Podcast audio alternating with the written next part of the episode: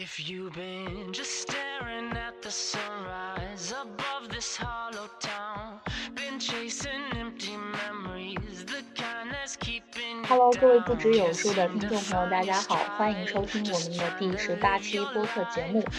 我们今天聊的内容呢，其实在上上一期关于阿尔兹海默症那期节目的时候就有酝酿，嗯，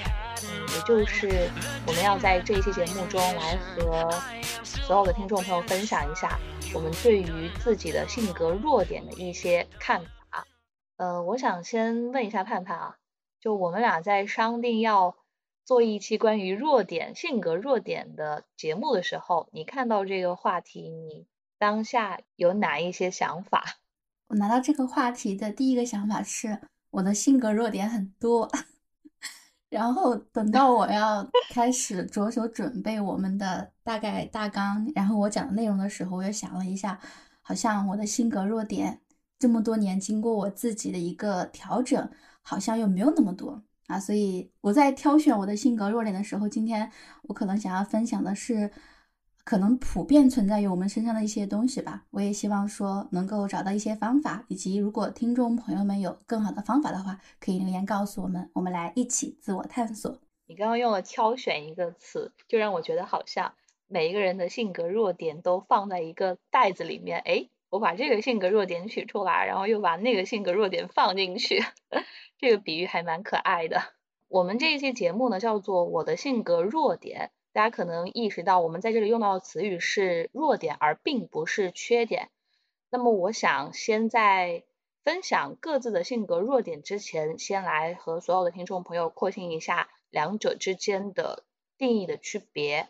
我个人是觉得，就像刚才盼盼所说的，你在刚才的分享过程中有提到，在以往状态没那么好的时候，我好像是一个比较习惯看到自己不足或者是弱点的人。但是当我状态变得非常好的时候，我的弱点好像就变得比较暗淡了。所以你看，很多情况下，人的弱点它是不是就是会跟着时间、跟着环境所发生变化？而所谓的缺点，它似乎就是会一直伴随着我们，我们需要去与它不断的战斗。所以，弱点和缺点，你是怎么来看待他们两者的这个区别的呢？在我看来的话。如果说我要去选择一个词来限定修饰性格，可能不会选择缺点这个词啊。在我这里，我觉得除了某个人他性格上，比如说反社会人格啊，特别的冷漠呀这种哈，他可能算是一个缺点。但是除此之外，呃，比如说我在描述我自己以前的话，包括现在，我可能会说过于的内向，不够自信，有时候可能会有点固执。但我觉得，在没有造成很大影响的情况之下，它只能算是一个性格上面的特点，因为很多人都有这样的特点。而我所觉得一些弱点啊，就是大部分的弱点，在我这里，我觉得它都是由外部环境跟我们自身的一个诉求，或者说我们的一个性格不太匹配而激发出来的，让我们导致自己觉得自己好像有性格弱点。但实际上，很多的性格弱点，它都是。就像刚刚我说的，当我改变了自己的环境之后，其实我的性格弱点相对而言就变得很少了，或者说我不再把那种性格上的特征当成一个弱点。你刚刚提到的这个反社会人格，或者是对他人、对外界极度冷漠，我觉得它都应该算是一种所谓的心理障碍了，是需要他人的援助、需要医疗的介入的。嗯，是，嗯，但我只是想说。呃，大部分性格上面，我们所觉得他不好的地方，其实他可能都不需要把它称为缺点这么严重。为什么这么说呢？因为我之前刚开始进入教学的环境当中的时候，我会听到有人说，啊，这个小孩他的性格好好呀。哦，刚刚丽云也说了嘛，我们就会思考，到底大家所说的性格好是什么呢？我就观察了一下，我发现，对大家普遍认为的性格很好的一些学生，他们都是属于那种比较开朗。比较活泼，对他人的情感反馈比较积极，也能够正面表达自己的情感。但相对而言的其他学生，他们就比较的内向内敛，他们内心可能也会充满着爱跟善良，但他们就不太愿意把它表露出来啊。所以，当我发现越来越多人把嗯前一种性格定义为好的时候，那相对那部分学生就会觉得说，诶，我是不是不好呢？啊，所以我就在班级上跟大家讲，我说内向它也是一种性格，没有什么缺点的区分。是的，大家不要把它太放在心上。就我们在小的时候，我们的父母、我们的长辈，他非常希望我们去成为一个开朗的人、外向的人。对对对，我曾经因为我不是一个开朗的人，好痛苦的。那你有没有意识到啊？就我们在小的时候，父母长辈他非常希望把我们教育成一个阳光型、开朗的人，他们好像似乎就是希望。自己的孩子不要那么内向，一定要开朗，要外向，要活泼，才更加可爱，好像才是好的性格。嗯，对。你刚刚讲到你自己可能相对来说是一个比较内向、比较内敛、比较沉稳、安静的人。那我想问一下你，因为我们俩也认识这么久了，你觉得我是一个开朗的人吗？你觉得我是一个相对来说比较外向的人吗？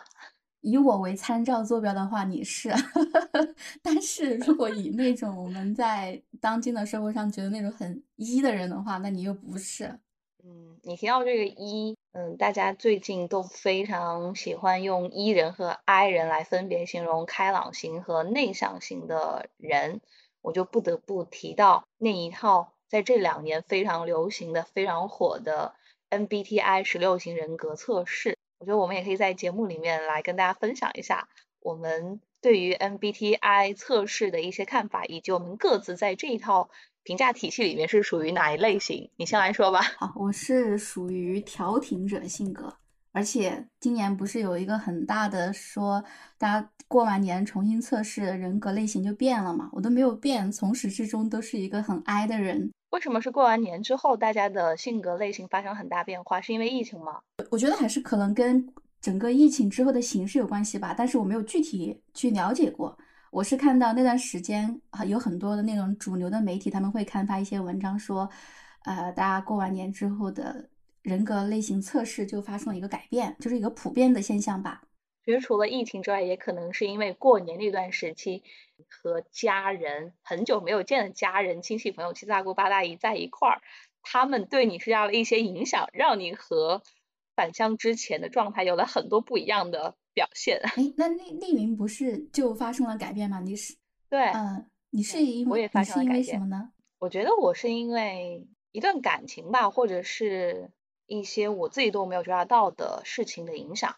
我并不是在过年之后做了测试，我现在的这个测试的结果跟你一样，也是属于 INFP 调停者型人格。我这一次测试呢是在九月份的时候测的，距离我上一次测试是一年前，就去年我测试的第一次测试的结果是 ENFJ，所以在两个维度发生了很大的变化，我从一个 E 人变成一个 I 人，并且从一个非常具有判断型的人格。发展成一个依靠直觉型的人，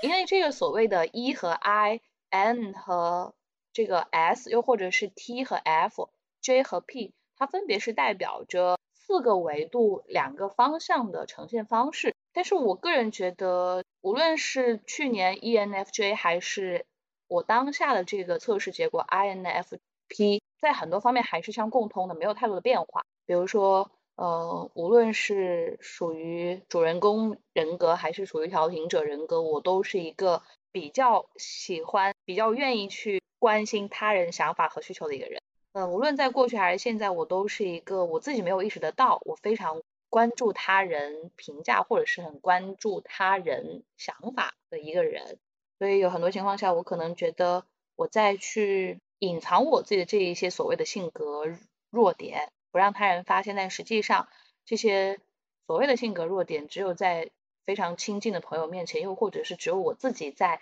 夜深人静的时候独自思考的时候，他才会像幽灵一样跑出来。你刚刚讲到你自己是没有发生变化吗？还是 INFP？那你觉得你自己的这一些性格特点，是不是和这套测试体系里面所形容的 INFP 那样呢？是完全准确的吗？完全准确，可能它不算吧，但我觉得跟我还是挺像的，包括比如说哪一些方面，嗯，包括以前做星座测试嘛，大部分的情况下跟我挺像，但是这个星座测试刚刚刚星座测试刚刚你也说了，它其实就很模糊的，可以作为一个参照嘛，跟我比较像的一点就在于它，我我忘记了以前那个数据了，它有几个那个坐标嘛，它给你打一个分百分之多少。我记得当时我的那个直觉型跟那个内向型的那个分数特别特别高，我的内向指数都已经达到百分之九十多了，太吓人了。哇，这么高，可能那段时间，它是我在进入初三了吧，工作环境压力很大，那个时候我也特别的封闭自我，所以要高一点。等到之后我再去测，就要稍微低一点，但是依然达到了百分之八十多，还是挺吓人的。就我觉得这个所谓的外倾和内倾，它其实也是会根据情况发生相应的变化的。有个词语叫做为 I 作揖，我不知道你有没有听说过。有听说过？我在去年做这个测试的时候，我不是就测出来是 E 人嘛，嗯我就觉得诶，那我应该是一个非常具有外倾性格的人。但实际上，我回过头来去想一下，我在一些社交场合，我其实都没有我第一次测试那样那么的外向，甚至如果我身边参加活动的一群人，他们都是比我还要内向的人，我就会有一种责任和使命感在里面，我就会挺身而出，在一群 I 人中间去假装扮演 E 人的角色。所以这一点其实也跟我前面所提到的，就有一种责任意识在里面是相关联的吧。那你觉得这个算你的性格弱点吗？我觉得要根据不同情况来分析，因为如果我有非常强烈的要去调动气氛、活跃气氛的责任和使命，但是当下我自己又处于一个情绪非常 down，我不是一个很有干劲、很有热情、很有精力的人，那我的这样的一种所谓的性格，他要强迫着我、推着我去挺身而去做这些事情，就会对我来讲是一种消耗。但如果我自身状态还不错，我这种情绪非常高尚的时候，我觉得我会非常乐于去做这样的一些角色吧。所以还不觉得它算是一个性格弱点。就我个人觉得我是会察言观色的人，当然我在这里所用到的察察言观色，就不像是我们前面在聊指的新生活那一期察言观色那个意思。在我这里，我觉得察言观色它是一个中性词，嗯嗯嗯嗯，我并不觉得说察言观色他就是纯粹要去讨好别人、取悦对方。有些时候，人在集体中间他是有一些责任的。我在成长过程中有受到家庭的影响，受到父母教育的影响，我就是一个懂得让集体更舒服、让他人更舒服、更安心的一种身份。This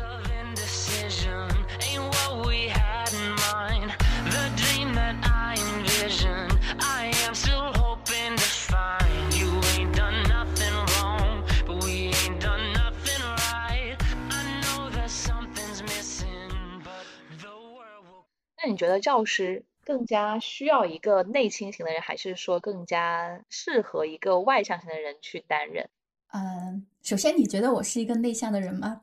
我觉得你是一个内向的人。你无论你是以我自己作为参照，还是以我身边认识的人作为参嗯照，你就是一个妥妥的 I 人。嗯那我先采访你一下，就是你觉得内向在我身上的体现的特征是什么呢？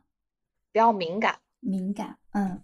不是一个很去展现自我的人，嗯就不像很多表演型人格那样，他会抓住一切机会，嗯不管对方是喜欢还是不喜欢，嗯要去表现自我。你不是一个那么急于表现自我的人。嗯，就在我看来，很多情况下，你可能是一个比较在一群人中间，在这中间善于先去观察，而不是去表现自我的类型。好，谢谢丽丽。啊，那我给你分享一个小故事啊。前段时间吧，可能大概七八天前，我在 B 站呃刷视频，他首页推给了我一个人，那个人 UP 主呢，他是用那个特效的形式，他的大概内容就是说，他哭着说自己是一个非常非常社恐、极度社恐的人，他已经社恐到他刚毕业找工作，工作是家人给他找的，然后他工作大概好像是几天还是几个月，他们那个主管就把他给辞退了。辞退的理由是你都来了一段时间了，但你跟团体里的人居然都还没有过任何交际，所以你不适合这份工作。然后他就很难过嘛，在那边就哭诉。啊，我当时看了之后呢，我想了很久，因为我很能理解他的那种当下感受的，而且我估计他也想要去改变这种现状吧。然后我就在下面给他留言，我当时 留言的内容是。如果你觉得你的性格过于内向、很社恐的话，那么我建议你可以去中小学做教师，是不是很神奇？我当时留完言之后，我都会想，有没有人会留言给我说啊，你怎么这么想的？我也在想，你为什么会这么想啊？呃，我是一个很内向的人嘛，然后我自己这几天在整理我的一个性格弱点的时候，我想到，就是我身上的很多一些矛盾别扭的地方，很大程度上来源于我的自我意识过剩。这个自我意识过剩的意思是不是说是一个比较倾向于关注自我情绪和意志的人？对，就是太强烈的感觉到自己的存在的那样一种人物人的性格状态嘛。呃，我之所以会给那个女生提出这个建议，是基于我自己的一个经验。我就是一个很社恐的人，也是一个很内向的人。我就属于那种很标准的自我意识过剩，从而导致呢，我不太自信，然后不太能够打开自己。啊，可能我在公众面前的呈现的时候，我更多会好像就是在我的脑海当中，我经常会，当我处于一个公共空间的时候，我就会自动生出第三只眼睛，在现场，好像一个摄像机一样，它在不断的打量我，打量我的表情、我的语气语调、我的动作，对，所以我就很紧张啊。但是我为什么给那个女生留言说让她去做教师，是因为我虽然也提到说在职场的这种权力结构当中，我会觉得很痛苦，但是。在学生那里，你会收获到非常单纯的一个喜欢跟支持，而这种喜欢跟支持的纯粹情感，它会让你打开自己啊。所以我说，其实上课的时候是非常轻松快乐的。而且当我知道说我这样做了之后，他们会更理解这个东西到底是什么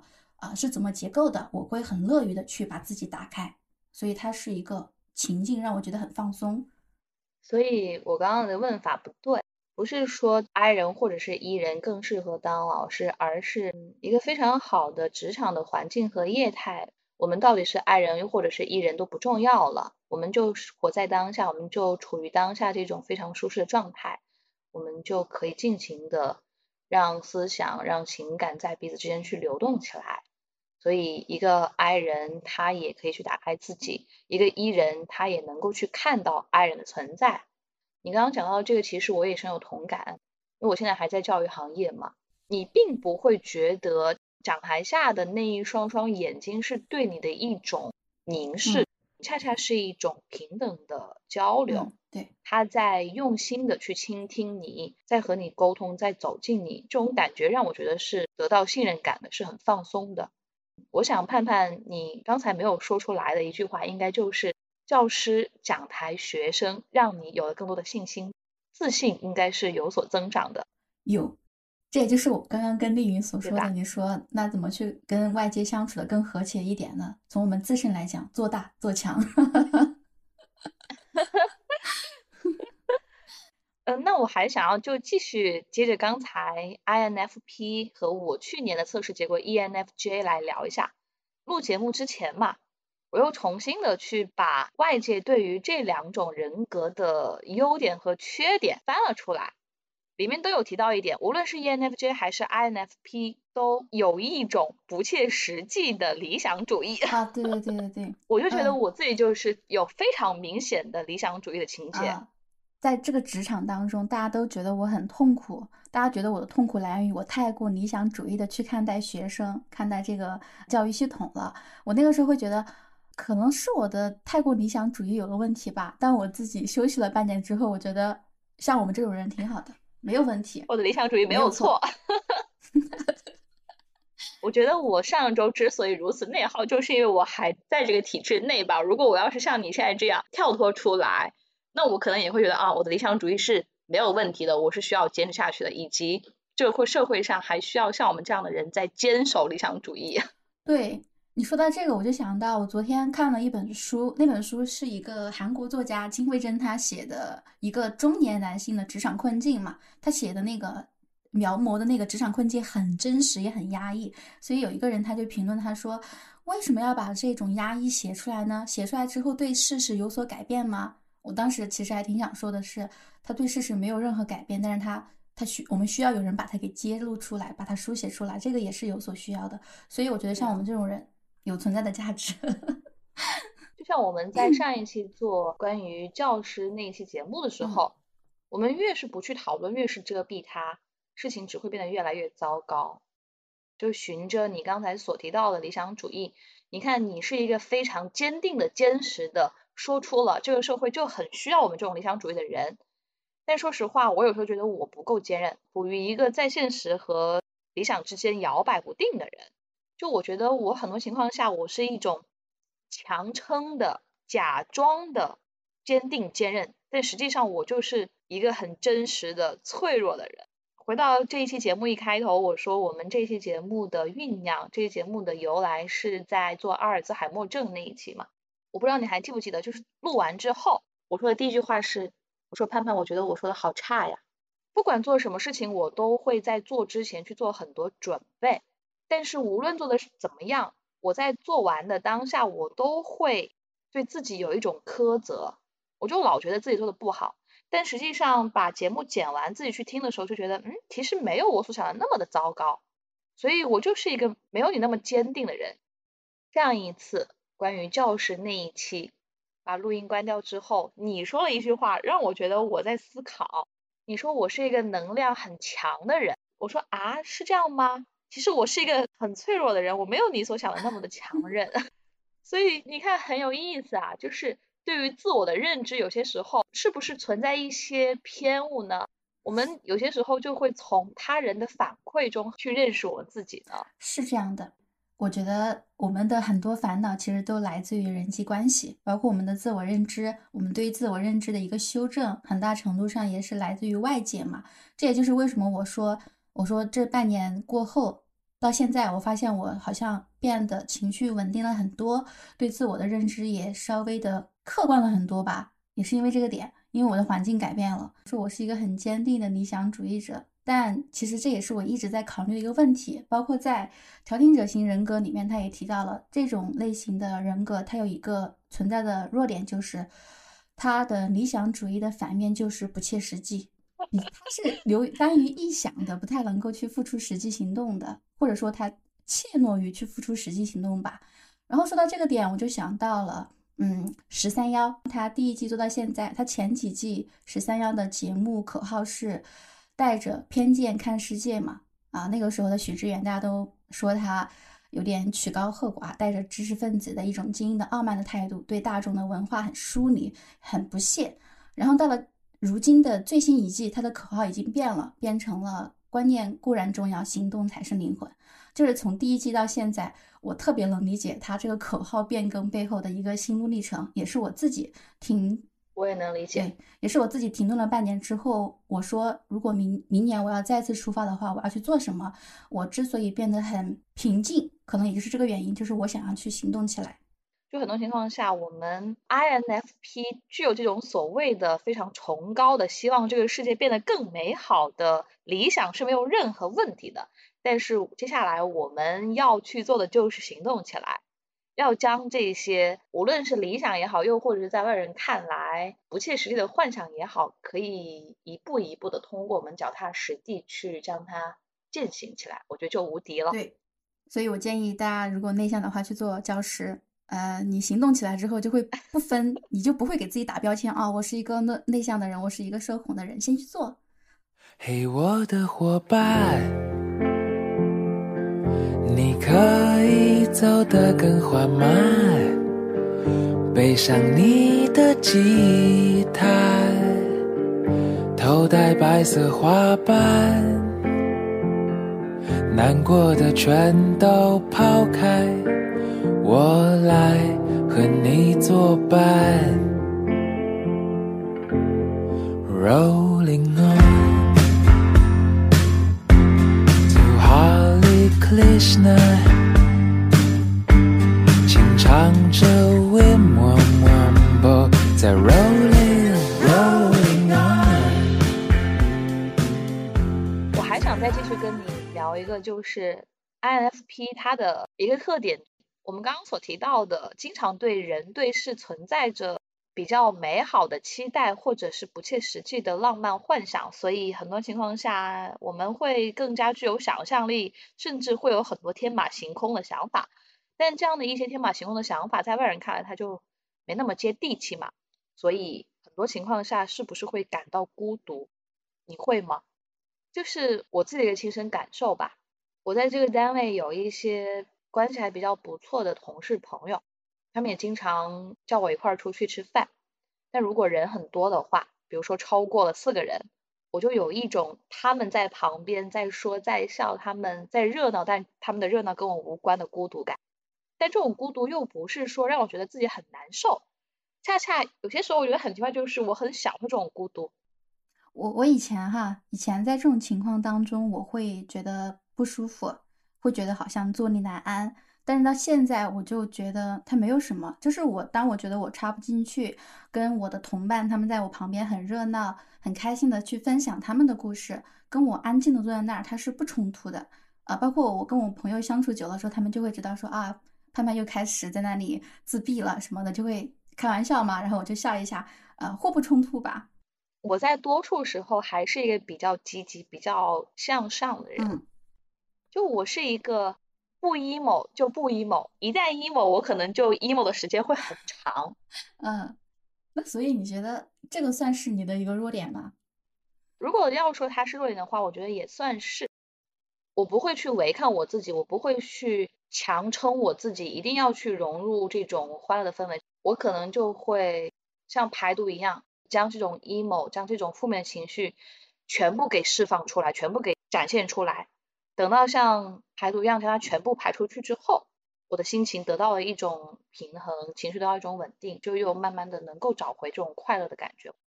我又是一个会去自救和自愈的人吧，就反过来看，它又不算是一种缺点了。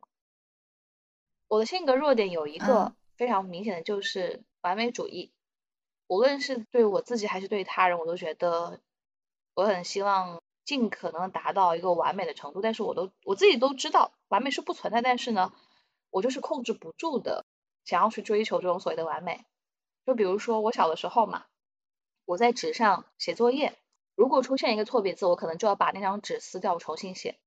包括像现在会习惯在日记里面或者是在公众号写一些东西。我明显能感觉得到，我自己是一个非常咬文嚼字的人。我一定要将这个字这一句话尽我所能表现出最好的意思。我要选择最合适的词语，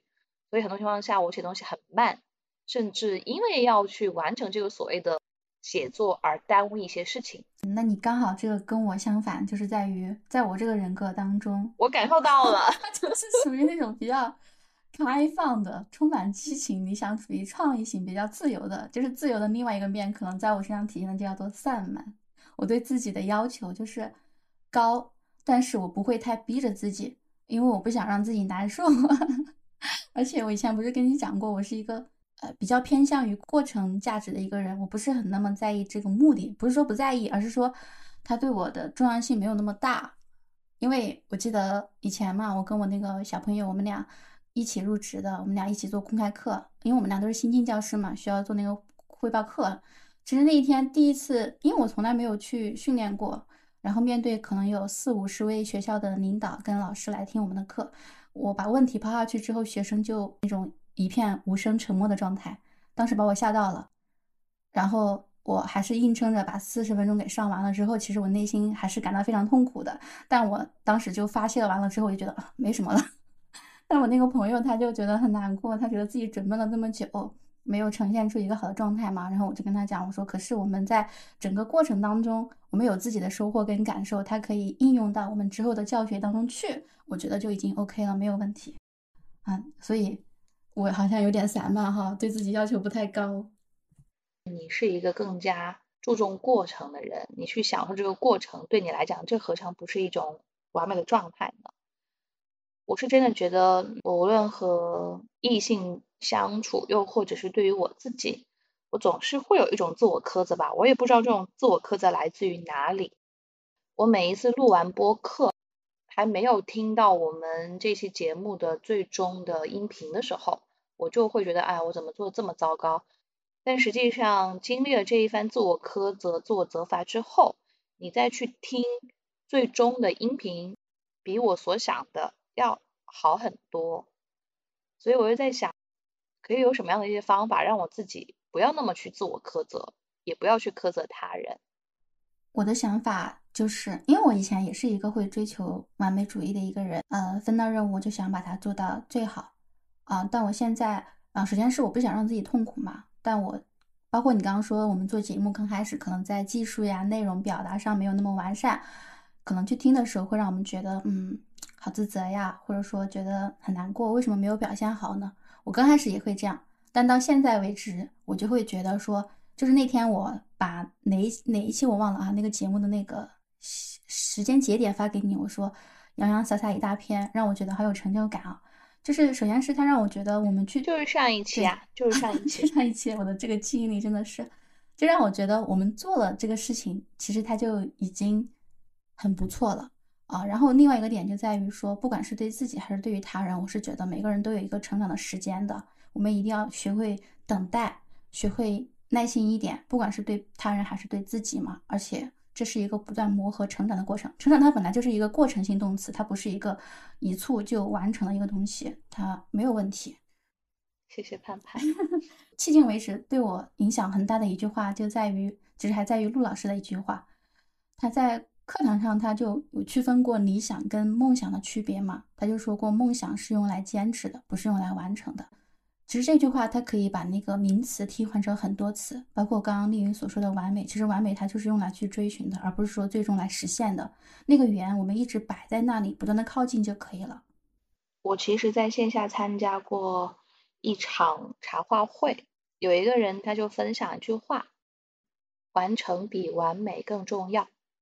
我当时听到的时候，我就深刻的记住了下来。所以我觉得很多情况下，无论是我又或者是听到这一期播客节目的听众朋友们，都可以像刚才盼盼所说的，我们更多的去享受做某一件事情的过程。嗯，与此同时呢，也不要像我刚才所说的，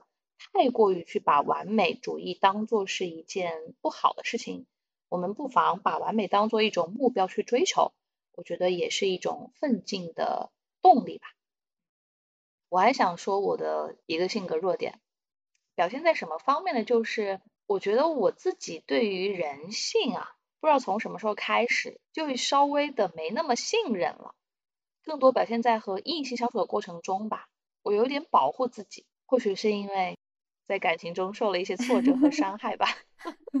那那次对你影响很大，真的很大。对，我觉得对我来讲也算是一个很大的影响，一个很大的情感的动荡。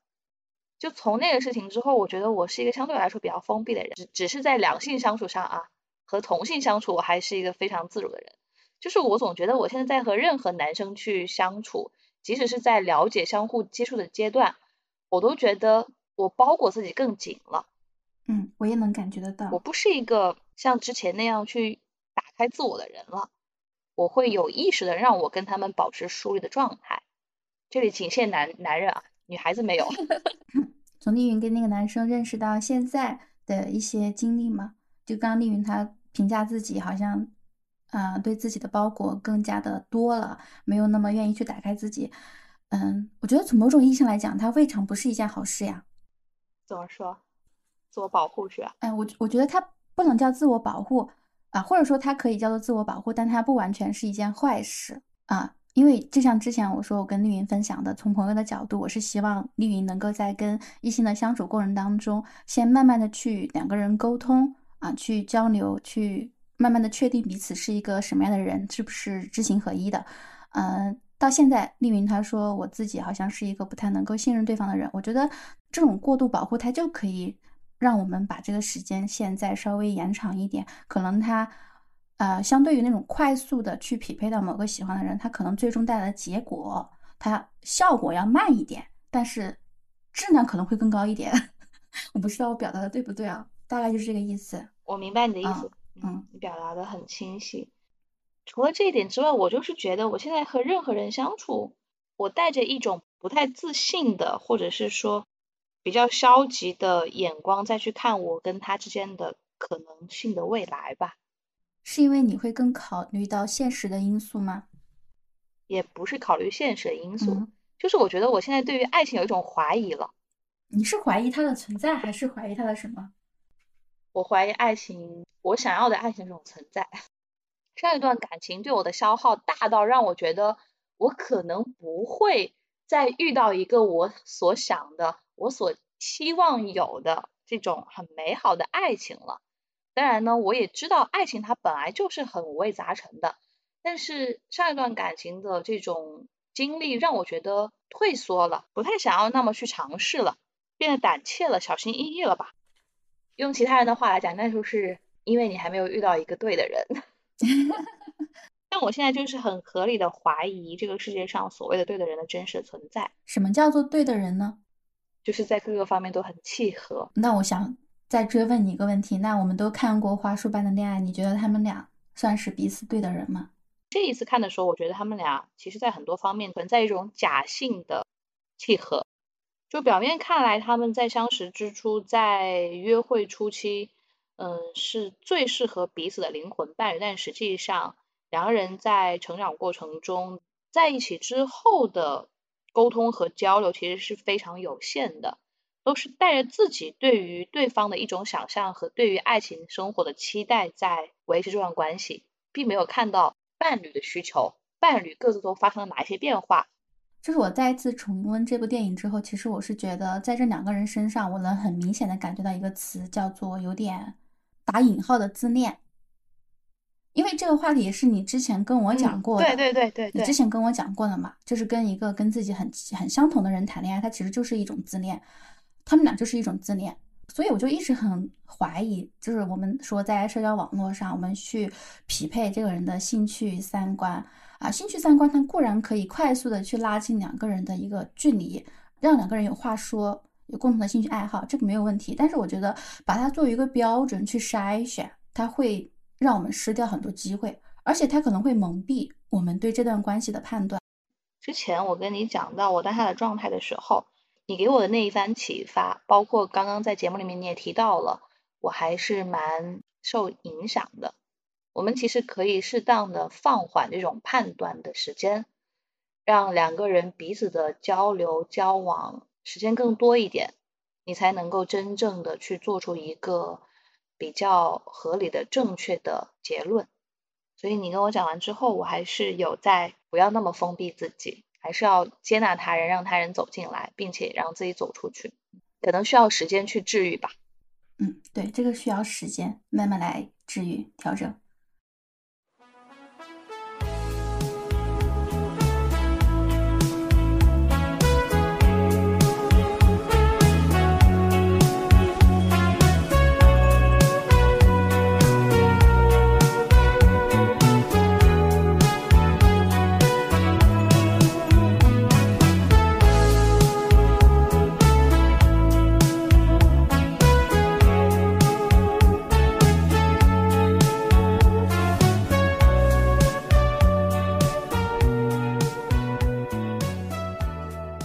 正如我所说，我说我的自洽是来自于环境的改变。我也不知道，当明年我再次进入那个环境的时候，我可不可能又再次掀起狂风暴雨，在我的情绪当中。但我还是想要跟大家分享一下，就是像我这种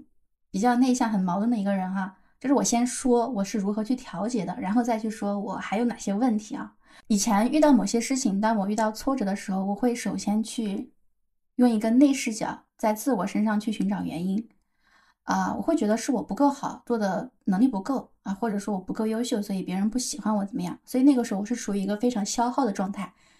因为每个人的能力它是有限的，我们的兴趣爱好它决定了我们的发展方向。但那个时候我是觉得，哦，好像我们去努力做就能够获得一个很好的结果，但不是这样的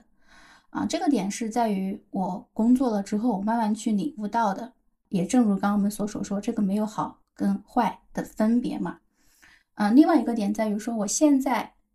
啊，包括丽云刚跟我分享到的，说你最近的一个遭遇嘛，不管是来自于职场还是来自于我们的家庭，我可能现在会稍微的跳开这种逻辑链条当中去思考，然后把自己从那种情绪当中解救出来的一个方法，就是我不再从自己身上找原因，而要而从我们所处的一个大的环境或者说一种社会结构上去找原因。比如说，呃，今年我辞职了嘛，其实，在很多人看来，他们都会觉得说，哦，我可能是因为不太适应这个职场环境，所以我走了。可能在他们眼中，我是一种逃跑的状态，但在我看来，我觉得不是，就是那个环境的制度，它就是出了问题，它跟我的兴趣能力点它没有关系而且我们都知道是那个制度出了问题，只不过我们不愿意承认而已。而且我们需要这份工作，我们需要他去养家糊口，支撑我们的日常开销，所以不愿意承认。但在我看来，就是我乐意的去承认我的长处跟短处，我的能力不足，我的不完美怎样都好，但我不把这种问题归结到我身上。哦，是我能力不行，怎么怎么样，所以我就怎么样啊。所以我是希望听我们节目的朋友能够对自己稍微的宽容一点，放松一点。包括刚刚丽云也提到，说在我们某些时刻，我们可能会觉得很沮丧，觉得自己怎么这么不好，这么不优秀，我怎么这么脆弱？我以前可能会纠结啊，就是回到上期我跟丽云说那个点，我说我觉得丽云好像是一个很阳光、很积极的人，有时候会让我觉得我是不是出问题了呀？为什么世界这么美好，大家能看到蓝天太阳，而我就只能看到那个小草它被晒得枯萎了呢？凭什么呢？我就会怀疑自己。但我花了大概几天，我想清楚了之后，我就觉得我跟丽云就是不一样的。那我有时候就是觉得很脆弱、很难过、很伤心，那么我就脆弱、难过、伤心就好了。它只是一个暂时的阶段，不会持续，这很正常。分享一个我自己觉得我现在的一个依然存在的一个性格弱点，其实还是在于那一条，就是自我意识过剩。大概是在我成长过程中的某一天吧，在某一个环境当中。我的脑海中突然出现了一个画面，就是还有一个我站在那个环境当中，在看着我，看着我当时说话的那个嘴唇，我的神态，我的动作，我是不是畏畏缩缩的？我是不是不够完美，不够好看？我在评判自己，在不停的审视自己。然后到了后来，我发现它影响到我的工作，跟我正常的一个社交了。因为在我成长过程当中，我不觉得自己是一个很好的人，但是依然有人在不停的鼓励我说：“盼盼，你很好，你很棒。”但我从来不觉得我很棒，我觉得他们是在安慰我。但后来我发现，我这样的想法，它一是没有肯定我自己，第二就是可能就是在用这种方法来逃避现实，啊，所以到呃现在为止，就是我的自我意识过剩吧，可能没有以前那么严重了，但它依然偶尔还是会影响到我，让我什么呢？就是让我在公众面前，在人前，就是还是没有那么的自信，就是明明可能我可以做得好，但我就会下意识的告诉自己。啊，我还不行，我还做不到，就是还会有这种状态吧，就是他没有以前严重了。既然你是一个没有那么重视结果的人，更加重视过程，并且希望能够在做这件事情的过程中去获得一个非常好的成长和体会，那为什么嗯还要去顾虑自己做不好呢？就是这一点，它有点像什么呢？就是刚刚我们所说的，我们这个调停者人格，它就有一点不切实际。就是那种不切实际，它可能一方面是来自于这个东西，它在当下的环境当中就是不能实现的，它就是一个很完全的百分之百理想主义。但是另外一方面可能会在于，就是说我最近看了一本书，就是那本很有名的叫做，就是对我对我还是有帮助的哦，对，叫做《被讨厌的勇气》。就是它里面有提到一个点，就是说，呃，当我们止步不前的时候，很多时候我们就会先入为主的去预判，哦，我做不好，我为什么做不好呢？啊，是因为啊，我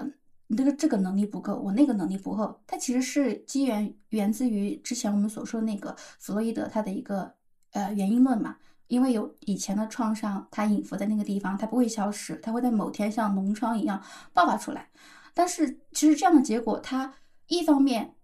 它是一个正面的去反馈我们人生经验的一个试点，但另外一方面它可能会造成一个结果，就是当我们未来某一天不得不去面对。跟他类似的一些情况的时候，我们会用这种方法来来让帮助我们逃避现实。哦，因为我能力不足，所以我就不想做了啊。因为我能力不足，所以我就是很弱嘛。那么我就止步不前了。所以我看了这本书之后，我倒是觉得对我好像还是有个帮助的。比如说，呃，之前跟绿云分享过，就是在那个职场当中，教师这个行业，我们需要去拼职称嘛。他们都觉得啊，仍然是一个不食人间五谷的一个仙风道骨的，不在世俗当中，不在五行当中的一个。世外之人嘛，但其实没有。包括后来我也在反省我自己，是我不想做，还是我不敢做？这一点很重要。所以你思考的结果到底是不想还是不敢？都有，都有，都有。对，但是多跟少我不是太能分清，因为我觉得我不愿意做的那一点也非常大。所以我是很希望说，大啊。对，所以我是很希望说，我在这里说太多其实没有用。嗯，但我还是会一直去调整。我是想说，等到明年如。我再有那个机会再去进入职场当中，我一定要去再验证一下不断的去调整、完善、调整自哇，己。那我听完你说这个，我就跟你完全不同。嗯我做任何事情，绝对只有我不想，没有我不敢做的事情。就无论是在职场上，在工作中，又或者是在人际交往上，甚至谈恋爱，我就是那种认定了我要去做这个事情。我会跟你很不一样的一点就在于，我有一种盲目的乐观和自信，这个事情一定就会朝着我理想的方向去发展和前进。嗯谈恋爱也是一样的。嗯就说到评职称这个事情，刚刚也跟你讲了，我们现在已经有评职称的资格了。我没有去报名，是因为我知道自己的确是没有什么成果，我不要去浪费这个时间和精力，所以我今年没有去报。嗯那如果我想要去做的话，我觉得我肯定就能够去做好，并且我也有相当的这种信心去做好。嗯跟人交往也是一样的，可能就是我相对来说还是比你稍微的有自我肯定的成分多一点吧。就无论是 交朋友还是谈恋爱，我都觉得我就是一个很好的人啊。对方不喜欢我，对方不爱我是他的原因啊，是他眼睛有问题啊。但是你看这样子，结合我们整个的一个来看的话，就是嗯每一种性格它其实都有正反两面。对，所以就是因为我这种盲目的乐观和盲目的自信，让我在遇到一个我觉得嗯很好的人，或者是可以跟他成为很好的朋友的时候，我就会不带有任何后果的，不给自己预留任何退路的盲目的冲锋，你知道吗？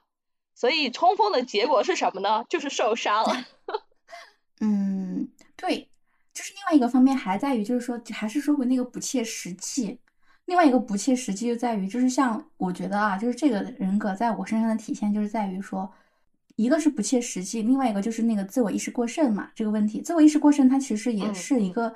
它表现在一个人身上，它是很矛盾的。一方面，他可能会啊、对自己极度的不肯定，但另外一方面，他可能对自己极度的肯定，肯定到有点自负了。就是在我身上，这种矛盾它也是有的。那么体现在就在于说，就比如说在人际关系、在两性关系这方面，就是在于说，因为我对自己对对方是没有什么太多期待的，比如说我不需要他给我提供情绪价值，也不需要说他与我在某些方面有所匹配，或者说我把这段关系带入一个呃婚姻的投射，我需要对方对我有一个什么样的，我都没有，所以我是觉得，不管是跟同性还是异性。包括跟周围的朋友，我们的相处，我都是觉得纯粹是最好的，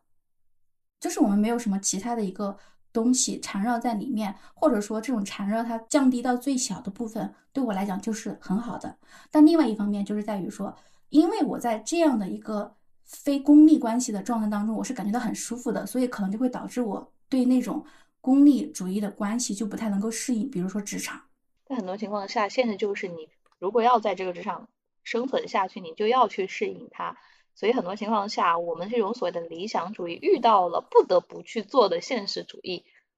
难道不会产生痛苦吗？我会很痛苦。所以刚刚在入职的时候，我每周回家就是跟我爸妈吐槽，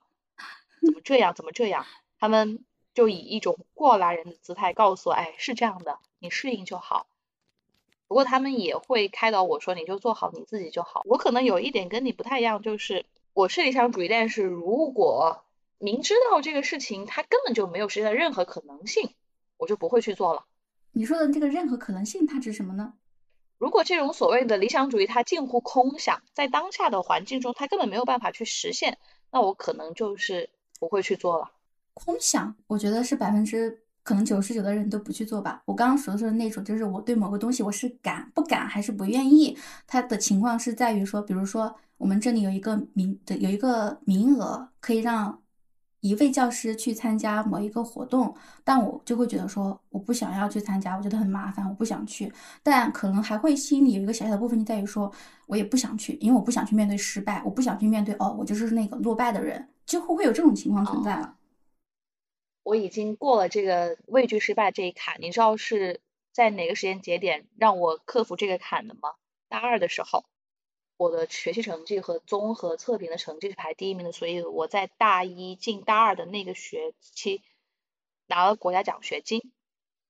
当时我就非常的焦虑，我就很害怕我大二大三不能够再延续这种优秀了，你知道吧？然后呢，我就找到我一个关系非常好、对我很好的学姐。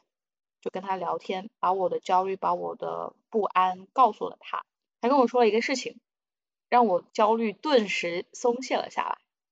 他说：“呃，你认识某某学长吗？”他说：“那个学长之前也拿过国家奖学金呢。”结果你知道吗？第二年他就挂科了。他说：“你看那学长不是还好好的吗？也还是很开心，也还是在在读书，在成长，在进步啊。他一样的也有很好的就业，也好很好的发展。所以失败没什么，一点都不可怕。你不拿国家奖学金，你不保持优秀，你还是你。我弟弟他学习成绩也不是很好嘛，我爸妈他们经常就这么来自我安慰，不能总是你考第一名嘛，对吧？不然你让别人怎么活呢？” 经常就是面对我弟弟考试考得很差的时候，他就这么来，就是开玩笑嘛。这个社会上不是所有人都适合读书的，总还有人要去扫大街的；不是所有人都适合坐办公室，总还是需要一些人去做一些办公室之外的工作的。一次的失败不是我们的标签，只是一次不太走运的经历而已，不需要把失败当做标签，它也不会永远跟随着你。嗯，关于这个点。我还想分享的一个，还是在于我研究生换导师的那件事情。你终于要把这个事情说出来了。我其实觉得，应该对你来讲是一个很重要的这就是往大说一点，它其实其实对于中国的小孩来说，特别是我们这一代九零后、八零后这一代，他其实挑战的是我们一直以来的一个文化传统，就对我影响还是挺大的。对，就当时我记得已经走投无路，我都打算退学的时候，玉琴她跟我讲，她说可以去找陆老师嘛。然后当时我的想法就是说，我说我害怕啊，我这样做了之后会对陆老师有什么影响之类的，包括我我我害怕后续会有什么一些呃麻烦嘛，就是在学校可能会出一些什么事故嘛，我就会怕影响到。然后他就说没关系，他到今天为止的所有东西不会因为你就变得荡然无存，包括后来啊，我跟我的那个同事，我们俩同进入职场之后，就是有一天他需要去参加一个演讲比赛。他就一直很难过，很担心。他就说：“冉冉，我好害怕呀，我怕我做不好之后就影响我们年级的形象。”就是我把这句话同样送给了他。接着刚刚丽云所说那句话来讲，就是我虽然到现在为止，我也是会很害怕。我的害怕一方面是来自于说，因为我只会做那种我特别喜欢做的事情，因为我喜欢做，我就想要把它做到尽我的力量把它做到最好啊。所以当时当我做的不好的时候，我觉我觉得人会感到伤心难过，这个是必然的。人之常情，没有任何问题。但我同样也会用这句话来开导我自己，就是说我是一个什么样的人，我有什么能力，他不会因为我的某次失败就让我觉得说，哦，我已经被完全否定掉了。但与此同时，就是说，就是还依然会存在这种情况，我也理所当然的接受了。我只是希望说，在以后的这种遇到同样的事情的时候，我会优先去考虑我要去做这件事情，而不是说，啊，我害怕做这件事情。我很希望我自己可以成为一个在集体中间自如的、轻松的和他人交流、真诚的和他人交流的人。对丽云有一个啊比较深入的了解的话，会发现丽云就是一个很真诚、善良、很坦诚、纯粹的人。时间让你跟我，让我在你面前卸下了我的这些伪装、我的这些盔甲，所以你才能够看到我。身上这一些不好的东西、缺点的东西、拧巴的东西、别扭的东西，依然还选择和我做朋友，所以我觉得我可以没有伴侣，但是我绝对不能没有朋友。朋友就是我的力量之源，真的。局限于身边的人，请你想一想，你在过什么样的生活？路过的、错过的，就朝前走呀。你值得拥有更好、更大的怀抱。前的景象，一想，现在的你是否更耀眼？难过着，开心着，就慢慢成长。你值得拥有更好更大的。我想谈的我的另外一个弱点就在于，我觉得我的有时候我觉得我的共情能力太强了，会让自己很累、很内耗，而且特别是在教书育人这份职业当中，特别内耗。我感受到了。我觉得无论是你当老师，还是你作为一个社会观察人，你都是一个很有责任意识、很有共情能力的人。那他给你带来哪一些困扰？我先给丽云分享一个很搞笑的故事，就在于我初中的时候，我我其实很我对那种传媒的影视的东西我很喜欢。我小时候特别喜欢看电视，我老师给我封了一个称号，叫做我是个电视大王。十几岁的时候，青春期其实想象力还是挺丰富的。我不知道丽云有没有这样的经历啊？就是。不管是在哪儿的床上，晚上都会在自己脑海中演电视剧。你会吗？哎，我还好哎，因为我小时候看电视剧不多，就到了晚上九点钟，我就必须要去睡觉，我就只能在卧室里面听着门外的电视机的 声音，伴着声音睡觉，所以我还好。想象力真的很丰富，呃，然后我就。大半夜的，我都可能会在，不是大半夜，可能就刚睡下那会儿，我就会在那儿想，哦，我要去去个一个什么故事，而且还是连贯的哟，可能连续一个月都做一个故事，一集一集一集不断往后演。果然是 INFP，一直到有一天就是初三吧，下课的时间，那个时候我们的教室里放了一块玻璃，它靠着墙站的时候就会倒映出我的影子嘛，我坐第一排，然后下课十分钟的时候，我就开始在那里给自己。导演了一部那种家庭悲剧片子，我就想象中，因为我跟我姐姐关系还蛮好的，我就会想象说啊，要是以后我跟我姐姐分开了怎么样？我就光想到这个点，就稍微设置了一点点剧情跟人设，我就开始在那里哭，哭到后来之后我就觉得很难过。就是我我现在后来想来，就是那个场景，它好像最后会挪移到我此后的很多的一些生活、工作场景当中，就是让我觉得说。我的那种情感投射，在某些时候，那种情感的发射，它很强烈，它就像一个信号塔一样，很强烈。而且网上不是有句话叫做“因为自己淋过雨，所以想帮想帮他人撑伞”嘛？啊，就是因为我说我是一个自我意啊自我意识很强的人嘛，也就意味着在我的青春期成长到现在，我比较能够敏感的去感知到外界正正在发生什么，以及它可能存在哪些问题跟不足之处。啊，以及可能我们人在成长过程当中会面临哪些问题嘛？所以，当我自己拿职场来举例子，当我遇到那些小孩的时候，我就特别能够感觉到，说他们可能会面临哪些问题，他们可能会需要哪些帮助啊，我就会变得很痛苦。关于这一点啊，就是跟我一起的，就是我上次说过的高中的那个老师嘛，他其实跟我讲过，他说他刚开始进入职场也是这方面让他觉得很难受，后来他发现他其实说，他说他是因为。童年有很多东西，或者说在成长期间很多东西他是没有满足的，所以他算是一个未来的补偿机制吧。对我们对小孩那么好，其实是在呵护我们内心的那个内在的小孩，因为他一直呃没有被照顾好嘛。所以怎么说呢？共情能力很强，他也有很多的优点，但是我希望就是在这部分他对我的损耗当中，损耗的那种不足之处，他我希望以后会少一点，不要太多太多。我认同你刚才所说的，共情能力强，它其实可以帮助我们更好的去观察到他人的一些情绪的变化，以及更好的去处理生活中的、工作中的一些事情。但有些时候，共情能力太强，强到让我们自己非常内耗，觉得的确是一件非常累的事情。说我是觉得钝感力其实也还蛮有必要的，适当的情况下，不要太把他人的责任当做自己的责任。就像有一本书，我们在读研的时候，导师们都提到了自私的德性。因为在这里不是要去聊这一本书，所以有些听众朋友听到这一本书会觉得很惊讶，哎，自私竟然还是种德性。那你要去读到这一本书，你才会知道，其实阿兰德在这一本书里面所提倡的所谓的自私，并不是说要你去做一些损人利己的事情，而是我们需要适当的去保留自己的合法的权利和权益。不要太过于去将他人的命运、他人的责任背在自己的肩上。有句话是什么说来着？网上很火的，放下渡人情节。学生和孩子都有自己的人生路，我们只能够去尽自己所能，给他们最好的引导。但是你也不能强迫他按照我们的想法去过我们想要的。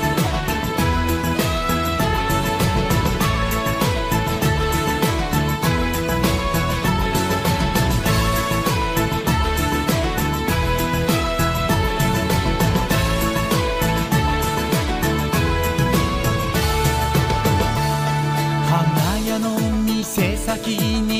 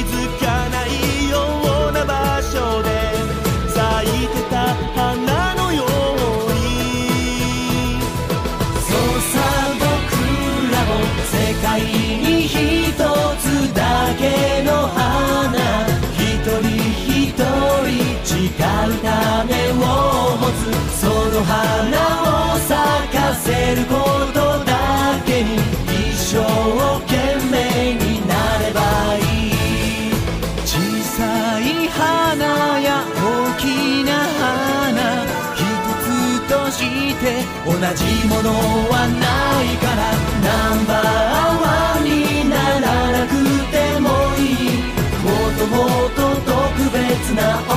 楽